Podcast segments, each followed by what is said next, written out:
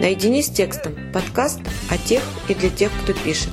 Автор и ведущая Шубина Варвара. Добрый день, уважаемые слушатели подкаста «Наедине с текстом». И сегодня у меня в гостях Михаил Падем, создатель проекта Zoom, проекта Текст Экспресс, медиа-менеджер, автор огромного количества крутых текстов, исследований и человек, который, в общем, в профессии уже 16 лет. И Михаил сегодня нам расскажет про свой очень яркий, необычный, насыщенный профессиональный путь. Здравствуй, Михаил. Варвара, привет. Дорогие слушатели, мое почтение. А, Михаил, давай тогда кратко начнем как раз с твоего профессионального пути. Расскажи основные вехи, потому что я знаю, что он очень был длинным и очень много изданий ты прошел, и это были разные работы. Да, если пересказывать весь мой путь со всеми виражами, поворотами, заворотами и апексами, то никакого подкаста не хватит, и слушателям, наверное, это не очень интересно.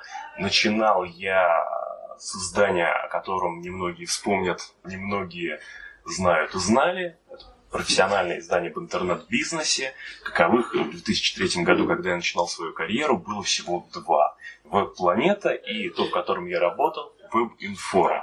Я стартовал выпускающим редактором, впоследствии стал писать э, уже под закат издания перед тем, как оно закрыло собственные материалы, вести его email рассылку. А, то есть в каком-то смысле стал таким веб-редактором-многостаночником, как, каких мы видим сейчас. То есть то, что мы называем редактором а, издания сегодня.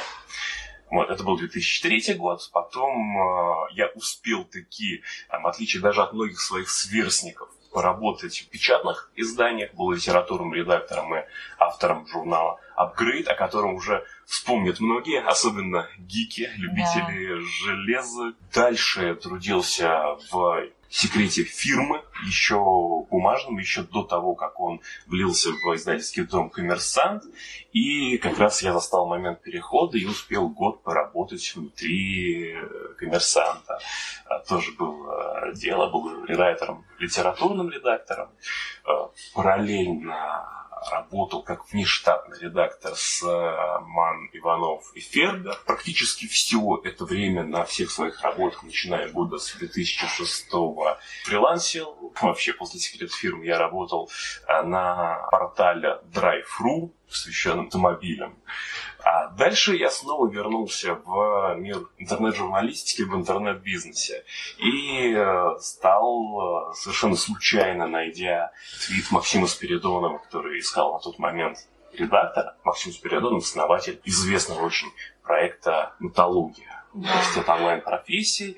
На тот момент нотологии не было, но была уже нотология, энциклопедия русского интернета в лицах, как тогда называлась. И он искал редактора, я вернулся в, на эту стезю, и мы года два, два с половиной работали вместе. Была еще программа «Рунет сегодня» на Финам FM, тогда еще был Финам FM, который я был соавтором Максимом и редактором. Дальше меня позвали в холдинг SeoPult с э, главным редактором проекта SeoPult TV. Uh-huh. Да, это один из самых ярких проектов, которым я занимался. Может быть, даже чуть-чуть он опередил э, время мы делали в промышленных масштабах обучающий контент, там, мини-курс по а, Google аналитике, по работе с контекстной рекламой и так далее. У нас в тот момент возникла идея, а не превратить ли эту часть Сиапульт ТВ в образовательный проект. Uh-huh. Тогда мы еще больше передели время, потому что ни скиллбокса, ни нотологии тогда не было. Но по ряду причин этого не произошло. Сейчас я, по сути дела, индивидуальный предприниматель. Опять же, в свою очередь, есть несколько направлений, в котором я работаю.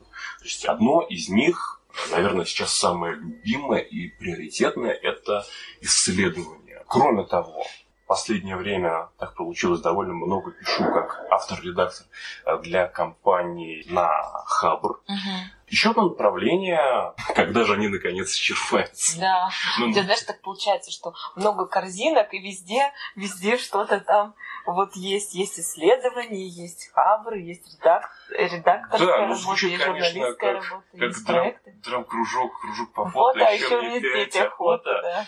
Еще я как э, густрайтер пишу книжки для людей, за людей, вместе с людьми. Довольно любопытный формат сотрудничества. Э, довольно быстро становится понятно, подходишь ты человеком или нет. То есть тут важна вот эта индивидуальная совместимость? Мне лично важна. Возможно, это признак не высшей степени профессионализма, потому что мне важно. Окей, давай, знаешь что, мы э, с тобой хотели поменяться, обсудить схемы фрилансерские, да. как же мы э, интегрировали, собственно, прокрастинацию и дали ей легитимное право присутствовать э, в рабочем графике. Расскажи тогда свой лайфхак, а потом я, может быть, дополню. Угу. Бывает абсолютно по-разному. Но я не из тех людей, которые могут стабильно запланировать работу 4 или 5 часов с там, разбиением выполнения задач по часам или там, каким-то более сложным интервалом, там, метод помидорок, например, э, замечательный, кстати, просто со мной не очень работает, и так далее. Вот я так не могу, я не могу равномерно работать э, из часа в час. Причем даже когда вхожу в так называемое состояние потока. Угу. Для меня оно самое продуктивное. Да, ну, да. Да, ну, в нем еще меньше предсказуемости. возникает, Куда поток вынесет. Да, возникают какие-то квантовые эффекты. Там, ты через 20 минут встаешь, у тебя уже все сделано. Или через 4 часа встаешь, у тебя сделана одна задача, но блестящая. Хотя нужно было выполнить 5. например. Поэтому первое, к чему я пришел, это закладываться на паузы, на неравномерности, на ту же самую прокрастинацию, которая может быть вполне себе э, полезной и целебной, даже в каком смысле, э, препятствовать э, выгоранию. В среднем я там, рабочие часы умножаю на полтора, на два, но, как показала практика, видимо, не я один такой, видимо, многие умножают на полтора, на два, и поэтому я не припомню, чтобы за последние два года или, может быть, даже больше те сроки, которые я называл, сроки сдачи статьи готовности драфта, э, не совсем не подходили заказчику, и он говорил, что нужно было а, вчера. на самом вчера, деле, да? на, сам, на самом деле вчера нет. Уже, уже отошел рынок, думаешь, это? Я не знаю, рынок в целом отошел ли от а, вчера до физ парадигмы. Угу. Там все нужно сейчас, горит, горит, горит, но я с этим сталкиваюсь гораздо реже, как минимум года 3-4 назад э, подобные эксцесс, подобные запросы Э, случались гораздо чаще, это был каждый второй, наверное, запрос. Кроме того, когда говорят, что нужно было вчера, то есть есть там простая практика, например, агент. Если нужно было вчера, ценник умножается там, на, на 2. На 2, 1,8, 2, mm-hmm. больше. Mm-hmm. Вот. Первичные теме вопроса, как я с этим борюсь. То есть, во-первых, да, умножаю время на полтора, на два, иногда больше. Провожу разбиение на этапы, то есть планирую деятельность, там, причем каждый этап может сдвигаться на 1-2 дня. Если он не может сдвигаться на 1-2 дня, при этом могут стоять очень четкие дедлайны для заказчика. Он, mm-hmm. разумеется, не знает о том, как э, работа происходит у меня, ну, через какие боли я прохожу. Ему это совершенно незачем знать. А, вот, но есть дедлайн, например, 25 мая для заказчика, uh-huh. а для меня дедлайн, например, 23 мая. Uh-huh. Внутренний. То есть ты сам себе ставишь раньше дедлайн? Я ставлю для себя более ранние дедлайны и плавающие. Это, к этому нужно привыкнуть. Нужно себя немножко перепрошить, перепрограммировать на то, что твой да. дедлайн 23 мая. И вот, значит, экстремальная ситуация. Если ты 23 мая не успел, у тебя есть два дня на то, чтобы ее исправить. Там, сам себе уступил психотерапевтом, сам себя поругал, сам себя простил, выполнил недостающую работу. Вот, Интересно. при этом, да, разумеется, в процессе возникают у меня иногда не возникают, но чаще возникают. Не могу назвать это ямами, провалами, но когнитивные функции мозга тебя с там, проектной мощности падают заметно ниже. Мгм. То есть у меня не бывает такого, чтобы я вообще не мог выполнить э, задачу, наверное. Но, тем не менее, момент, когда я четко сознаю, вот очень хорошо, что я осознаю это четко, когда я перестаю быть достаточно Продуктивным. и я знаю, что следующие три часа, если я продолжу работать, это будет практически как если бы я не работал, просто я буду чувствовать себя хуже по Мгм. истечении этих самых э, трех часов. Поэтому в такие моменты я не казню себя, как делал Мгм. раньше, а наоборот с облегчением выдыхаю. Ну, вот сейчас. И занимаюсь заранее запланированными вещами для прокрастинации. Так, какими? Вот полезная прокрастинация, что это? Полезна прокрастинация, например, это либо что-то а, творческое, не связанное с а, моей работой непосредственно. Как правило, эти желания наклевываются уже в процессе. Если я пишу текст, и у меня возникает какая-то поэтическая строчка, которая цепляется за другую, это тоже верный признак того, что стоит переключиться на текст. Иногда я думаю, м, какая-то мелодия была звучит. Я понимаю, что нужно взять гитару и, как говорят, подергать проволоку э, немножко поиграть. Э, иногда начинает свербеть мысль, вот что-то я не, прочит, не прочитал книжку по сценарному мастерству, которую давно отложил. И с ней, как с моими внутренними дедлайнами. Я на нее отвожу какое-то время. Не всегда можно себе позволить роскошь прокрастинировать сколько твоей душе угодно. Мгм. Как правило, это 2-3 часа. Мгм. Если 2-3 часа ты честно посвящаешь э, полезной прокрастинирующей деятельности, по крайней мере, у меня так работает, по завершении этого окна, когда задача либо сделана, или ты устал от прокрастинации, лично мне хочется вернуться к К работе. работе. И Ага. это, как не смешно, практически не зависит от общего уровня усталости. Меня вот такая деятельность э, освежает, скорее Здорово. даже. Иногда, конечно, да, я выгляжу таким правильным, замечательным. Вот, ставил даже прокрастинацию себе на службу, но нет, иногда я, как все, открываю 20 закладок. Вот, я только хотела сказать про интернет-серфинг, там, телевизор, Да может есть, быть. конечно. Ну, те- телевизор э, у меня, я этим совершенно не горжусь, просто так случилось. У меня Его нет, его нет. Нет, Мне- хорошо. лайфхак. Вот, в любой профессии, в редакторской особенно, есть рутина. Но для меня рутина часто тоже э, вещь э, спасительная. Мгм. Кстати, это еще один из рецептов. Не знаю, может быть, он очевиден. Для меня в свое время он не был очевиден. Я к нему пришел каким-то кружным путем, но самостийно. Если мне э, трудно, э, особенно если занимаюсь каким-то исследованием, дальше делать сложные выводы, там, описывать какие-то корреляции и зависимости, я берусь, например, за уже сделанный пласт работ, который мне нужно оформить в текст или провести первичную корректуру, Мгм. и занимаюсь этим. Что-то очень понятное, рутинное и то, с чем я гарантированно справлюсь э, вне зависимости от своего состояния, настроения. Кроме того, я в обязательном порядке отвлекаюсь на разминку. Но в основном это изометрические упражнения, это разные планки. Мгм. Очень помогает. Где-то 5-6 минут разных э, планок, и можно дальше садиться и смело фигачить и редачить. Мгм, Круто. А, Рассказываю, как у меня это построено. У меня как раз построено немножко по-другому. А, Я ставлю себе отрезки временные по 30 минут. 30 минут я работаю и а, 5 минут 5-10 минут отдыха. Ну, это связано как бы с глазами, чтобы глаза отдыхали прежде всего.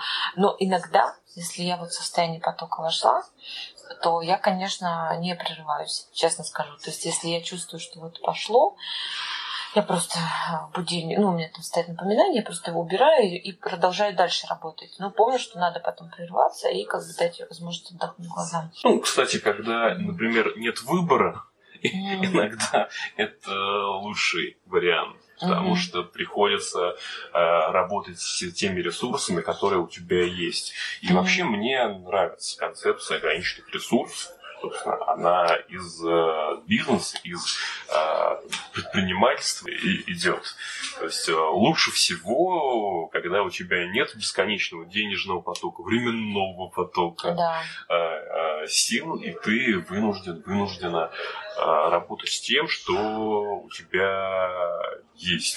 Например, у тебя есть там, 4 часа в день. На самом деле это дофига. Можно очень много успеть и также легко эти 4 часа продолбать. Да, согласна. Но если у тебя есть только эти 4 часа, ты знаешь, что если их не используешь по назначению в соответствии с той целью, которую ты себе поставила, то ничего не произойдет, весьма вероятно даже случится какой-то регресс. То у тебя нет выбора, это снимает тебя ответственность за, За выбор. за выбор. Ты просто делаешь и делаешь, Да. просто как э, зенский мастер. Согласна с тобой. До просветления колол дрова, носил воду, после просветления носишь воду, полишь дрова. Да, да, да, точно. Так, хорошо, давай, знаешь, перейдем. У нас есть два э, интересных вопроса, больших, крупных, которые мне хочется обсудить. Мне хочется обсудить твой проект э, Текст э, Экспресс, Экспресс, да. и мне хочется поговорить про Хабар. Вот выбираю, с чего мы начнем. А давай в той очередности, которую, в которой ты перечислил Окей. проект. Текс Экспресс я не единственный основатель. Мы учредили сервис вместе с э, Олей и Ромой э, Субботинами, агентство Диgiтория, с которыми я давно и плотно сотрудничаю. Ну, я его главный редактор, отвечаю за качество материалов, за э, редполитику в том числе. Ну, за что отвечает э, главный редактор в агентстве. Мы назвали агентством коммуникационных э, текстов. В самом словосочетании коммуникационный текст сокрыт тавтология, или как минимум намек на тавтологию, потому что текст это так или иначе и есть коммуникация, хотя у него есть не только коммуникативная функция. Но поясню, что это значит. Под коммуникационными текстами мы понимаем те, а, посредством которых бренд, э, сервис, э, сайт, whatever, а, вступает в прямое взаимодействие с клиентом, с пользователем, вообще с человеком. То есть это точки прямого контакта, но мы, наверное, чаще отсекаем э, рекламную часть коммуникации, потому что у рекламных агентств свой бизнес, свои форматы. Вот вопрос, а почему именно коммуникационные тексты? Да, сначала я скажу, там, что мы в основном подразумеваем Да, да, под да. коммуникационными текстами. То это э, email рассылки, Мгм. это push-уведомления. То есть прямое обращение к клиенту. Прямое обращение к клиенту по в основном по digital каналам. Э, Это смс рассылки. Они, там, как ни странно, до сих пор довольно популярны. Ну, в частности, их активно используют интернет-магазины. Мы беремся в том числе и за статьи, например, но это уже больше по части агентства Digitory, которое занимается материалами, текстами для IT-компаний Мгм. э, исторически. Вот. Почему мы решили на этом сосредоточиться? А, Дело в том, что мы выступили телереально, посмотрели на то, какой есть рыночный запрос. А он был довольно высок у действующих клиентов Диджитории. Причем э, зачастую было непонятно, как это упаковать в пул работ по созданию более крупных э, текстов, какой-то серии материалов, портажа с ежегодного собрания менеджеров. Мгм. То есть в основном это такие крупные э, куски Ну да. контентные. То есть это определенный цикл продакшена, который довольно трудно вставить в создание таких э, небольших материалов. У них другая логика производства. Там нужны зачастую другие исполнители, которые разбираются в том вообще, зачем нужна эта коммуникация, как она вписана в общую логику работы сервиса, в там, UI, UX, которые понимают, что такое Customer Journey Map. Да. а, и там, каких ее узловых точках возникает потребность коммуникации со стороны, как со стороны пользователя, так со стороны бренда или э, сервиса. Вот. И кроме того, э, часто вот такие материалы часто бывают нужны действительно вчера. Поэтому экспресс. Поэтому экспресс, mm-hmm. э, то есть э, внезапно оказывается, что такая рассылка нужна, а, например, редактор, который этим занимается штатно, заболел, mm-hmm. э, или так и потребовалось начать вести email рассылку человека, который мог бы ее вести, просто нет. На самом деле вроде бы специалистов много, на самом деле их мало. Многие э, вакансии висят неделями и месяцами. Там бренды, компании не могут найти человека, email-маркетолога. Эм, если у них вообще есть такая позиция. Если, у них вообще Если мы позиция, говорим про средний бизнес, да, то это очень жирно. Совершенно верно. отдельного email-маркетолога. И тут мы подошли к второму моменту, второму мотиву, который нас вот, Текст-экспресс будил ага. Э, запустить. Действительно, часто к осознанию потребности э, делать подобные материалы не силами стажера отдела маркетинга, а силами профессионалов к среднему или даже малому бизнесу, который приближается к среднему, она сформировалась, но нет понимания, кто это мог бы сделать. И сами объемы такого контента недостаточно велики, чтобы нанимать под это отдельного человека. Иногда, конечно, везет.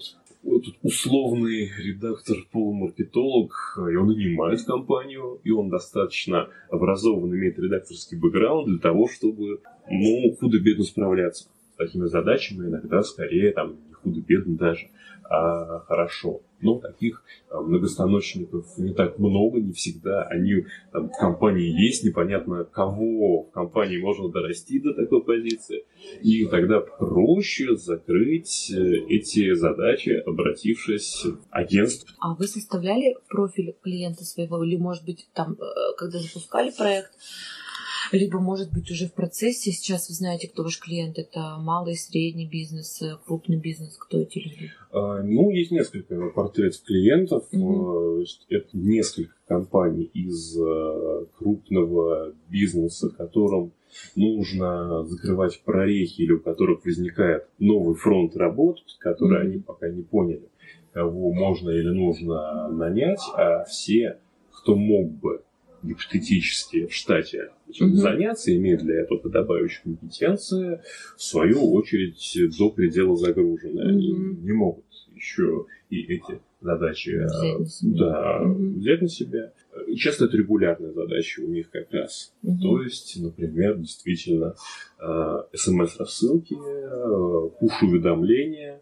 Вот по-хорошему, в идеальной картине мира, пуш-уведомлениями должен заниматься отдельный UX э, копирайтер, угу. который плотно работает в связке с, с UX-дизайнерами, разработчиками, угу. с главным редактором сервиса. В некоторых сервисах уже есть главные редакторы. Да. На Западе эта профессия уже есть, да, да она легитимна.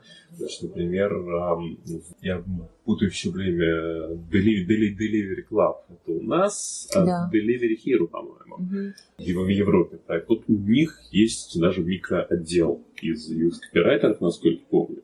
Для этих людей уже проводятся конференции или как минимум секции Классно. на конференциях по юзабилити. Ну, такие спецы появляются постепенно и у нас. Другое дело, что все равно чаще всего такие ребята совмещают функции нескольких специальностей, чистых UX-копирайтеров пока довольно мало, хотя спрос на них возникает. Но а, я немного отклонился mm-hmm. от темы. Суть в том, что действительно пуш-уведомлениями классным бы и текстами в интерфейсах в идеале должен заниматься человек, который чувствует себя ну, хозяином в этом уголке сервиса. Человек как, на стороне бизнеса. Как минимум, ну и плюс он должен разговаривать на одном языке, конечно, с разработчиками и дизайнерами, потому что это птичий язык. И если этот человек не разбирается в э, основах ну, разработки э, по принципам UX, то о чем мы говорим? Э, именно, но, опять же, не всегда это с точки зрения бизнеса затрат. Да. В глазах самого бизнеса оправданно. Mm-hmm. Всегда, там, особенно в случае с стартапом, есть такая роскошь. Конечно, не могут они себе этого позволить. Хорошо. Тогда поговорим про Хабр. Давай. Перейдем к второй теме. А, ты как человек, который работает из редакции Хабра и сам читаешь Хабр и сам пишешь Хабр э, на Хабр. Мгм. А, расскажи, пожалуйста, вот предположим, я опять же директор по маркетингу IT нашего стартапа, и мы хотим сделать свой блог на Хабре.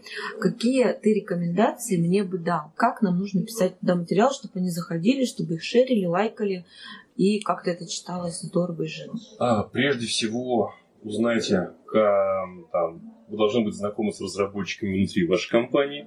Если, если это IT-компания, то все гораздо проще. Спросите, как их зовут на Хабре. Лучше всего, если это тимлиды, например, которые очень часто социально активны в э, IT-сообществе. Посмотрите, на что они подписаны, посмотрите, что они пишут сами, какие статьи они обсуждают, какие статьи им нравятся. Тогда станет понятно, например, мо- могут ли эти люди изнутри сами о чем-то написать. Это уже тогда, например, половина, половина дела. Лучше всего, если а, на Хабре работа компании, жизнь ее блога происходит э, практически в том же виде, в каком э, существует обычный пользователь. То есть, если пишут сами разработчики, хаб это все-таки Лично. а, передача личного опыта. Любая решенная отделом разработки проблема упирается в то, что кто-то с ней справлялся, Мгм. а, как-то с ней справлялся, кто-то угробил там эти десятки часов на создание через колоды контейнеров Kubernetes, и оказалось, что это делать не надо. Так или иначе, все упирается в личные боли, э, проблемы.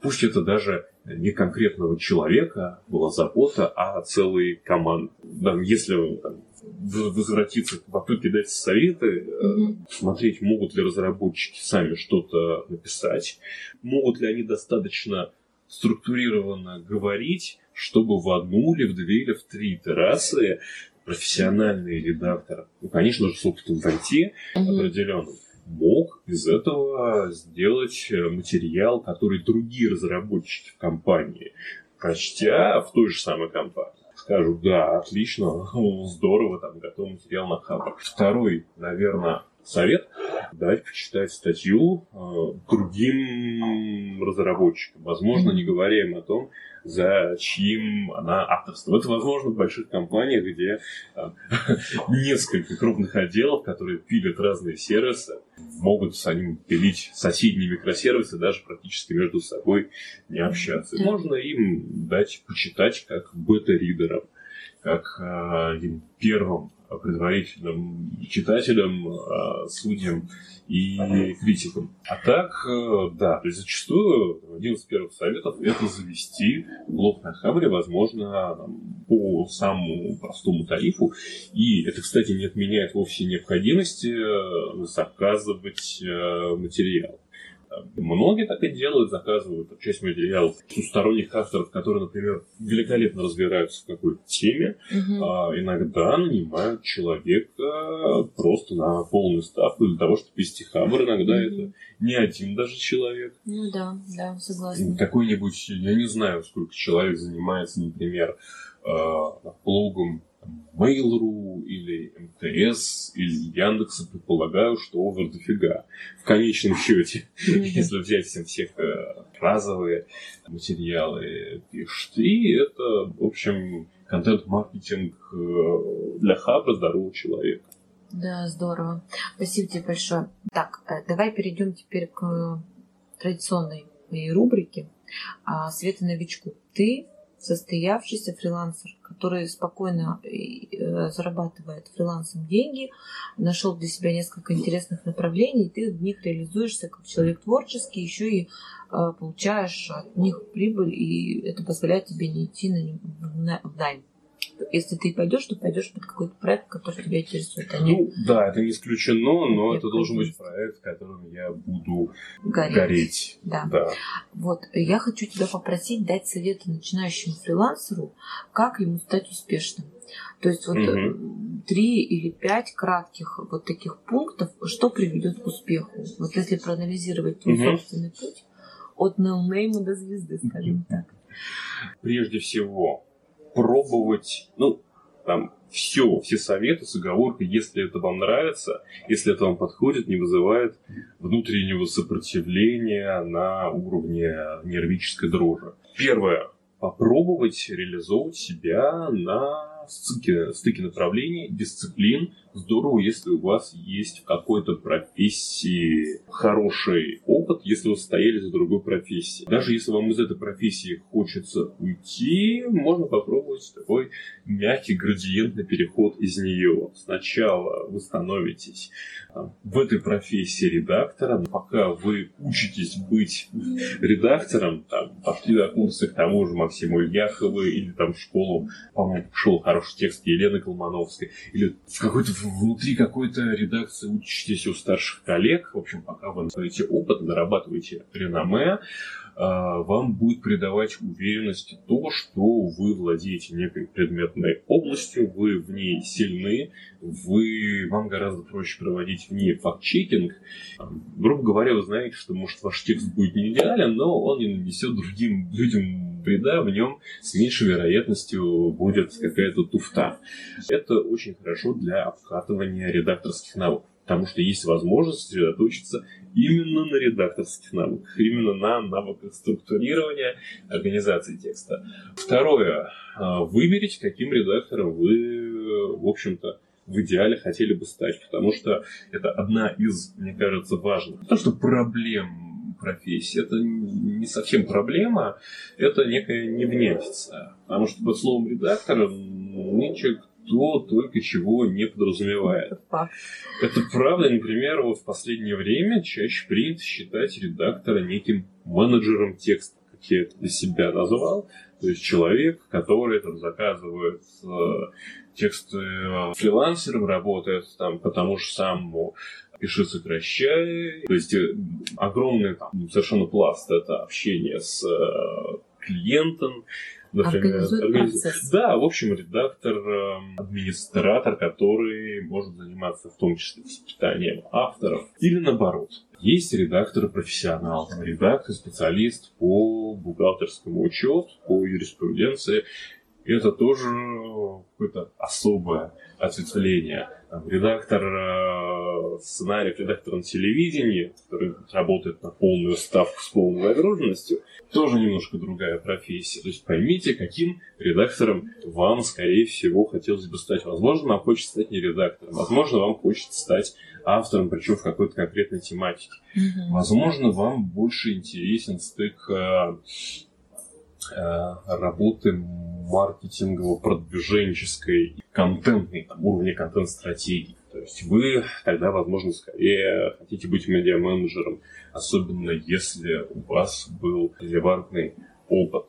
Э, возможно, вам хочется, а вы сами этого пока не понимаете, потому что не встречали название этой профессии, э, сделаться какой-то момент UX-копирайтером. Вам очень нравится работать с текстами в интерфейсах, устраивать взаимодействие. Подумайте о, о, о новом, о, о, о новой отрасли, которая скоро станет очень популярной. Да, да. Пишите занимать места.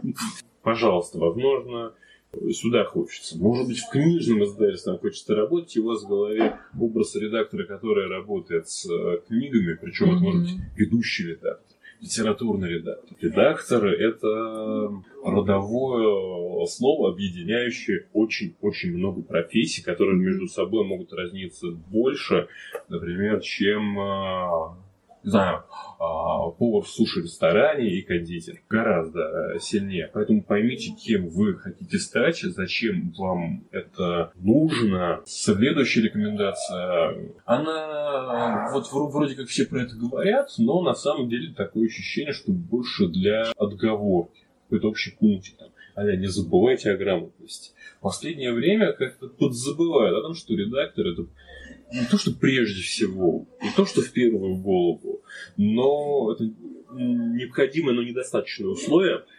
Он должен быть очень грамотным человеком, с чувством языка, совершенствующим это чувство. Ну, про это очень часто забывают. То есть, например, часто в редакторских каналах встречаются подборки 10 слов, которые мы пишем неправильно. Это хорошие подборки, они помогают запоминать программы трудные случаи русского языка, но, как мне кажется, в случае с начинающими, особенно редакторами, создают чувство ложного превосходства над коллегами. Превосходство над коллегами? Это прикольно.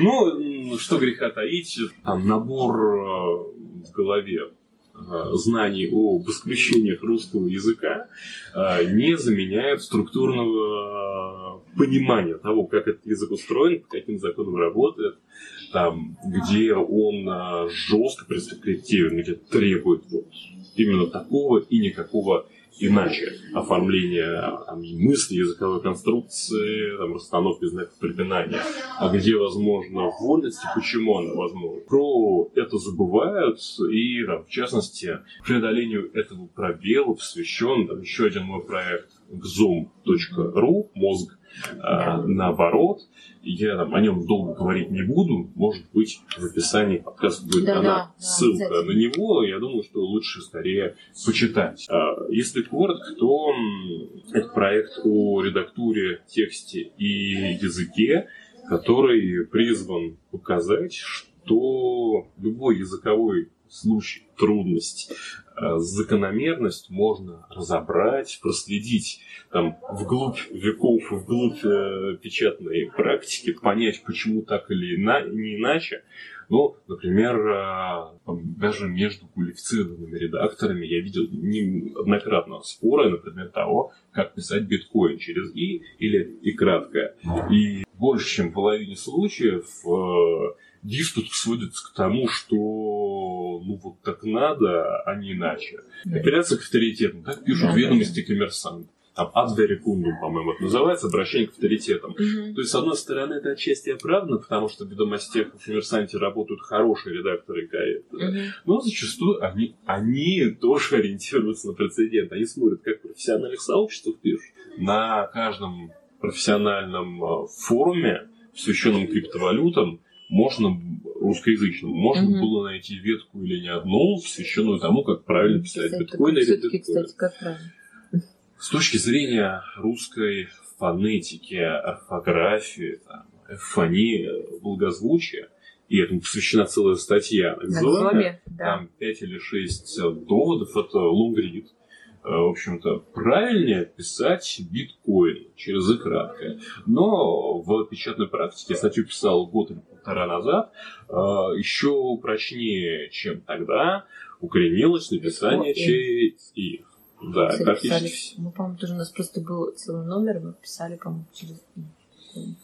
Да. Хотя надо посмотреть, мне интересно, сегодня приду домой и э, посмотрю в под- ну, подборку Мгм. свою PDF э, журнала, где мы писали большую статью про криптовалюты, и посмотрю, как мы писали биткоин. А мы по-английски его писали. А, Ловко. Да, ребята, лайфхак. Не Ну. знаете, как писать по-русски? Берите английскую, английское написание. А, Еще один совет. Не замыкайтесь на своей профессиональной деятельности, той сфере, в которой работаете, и, собственно, на редакторе.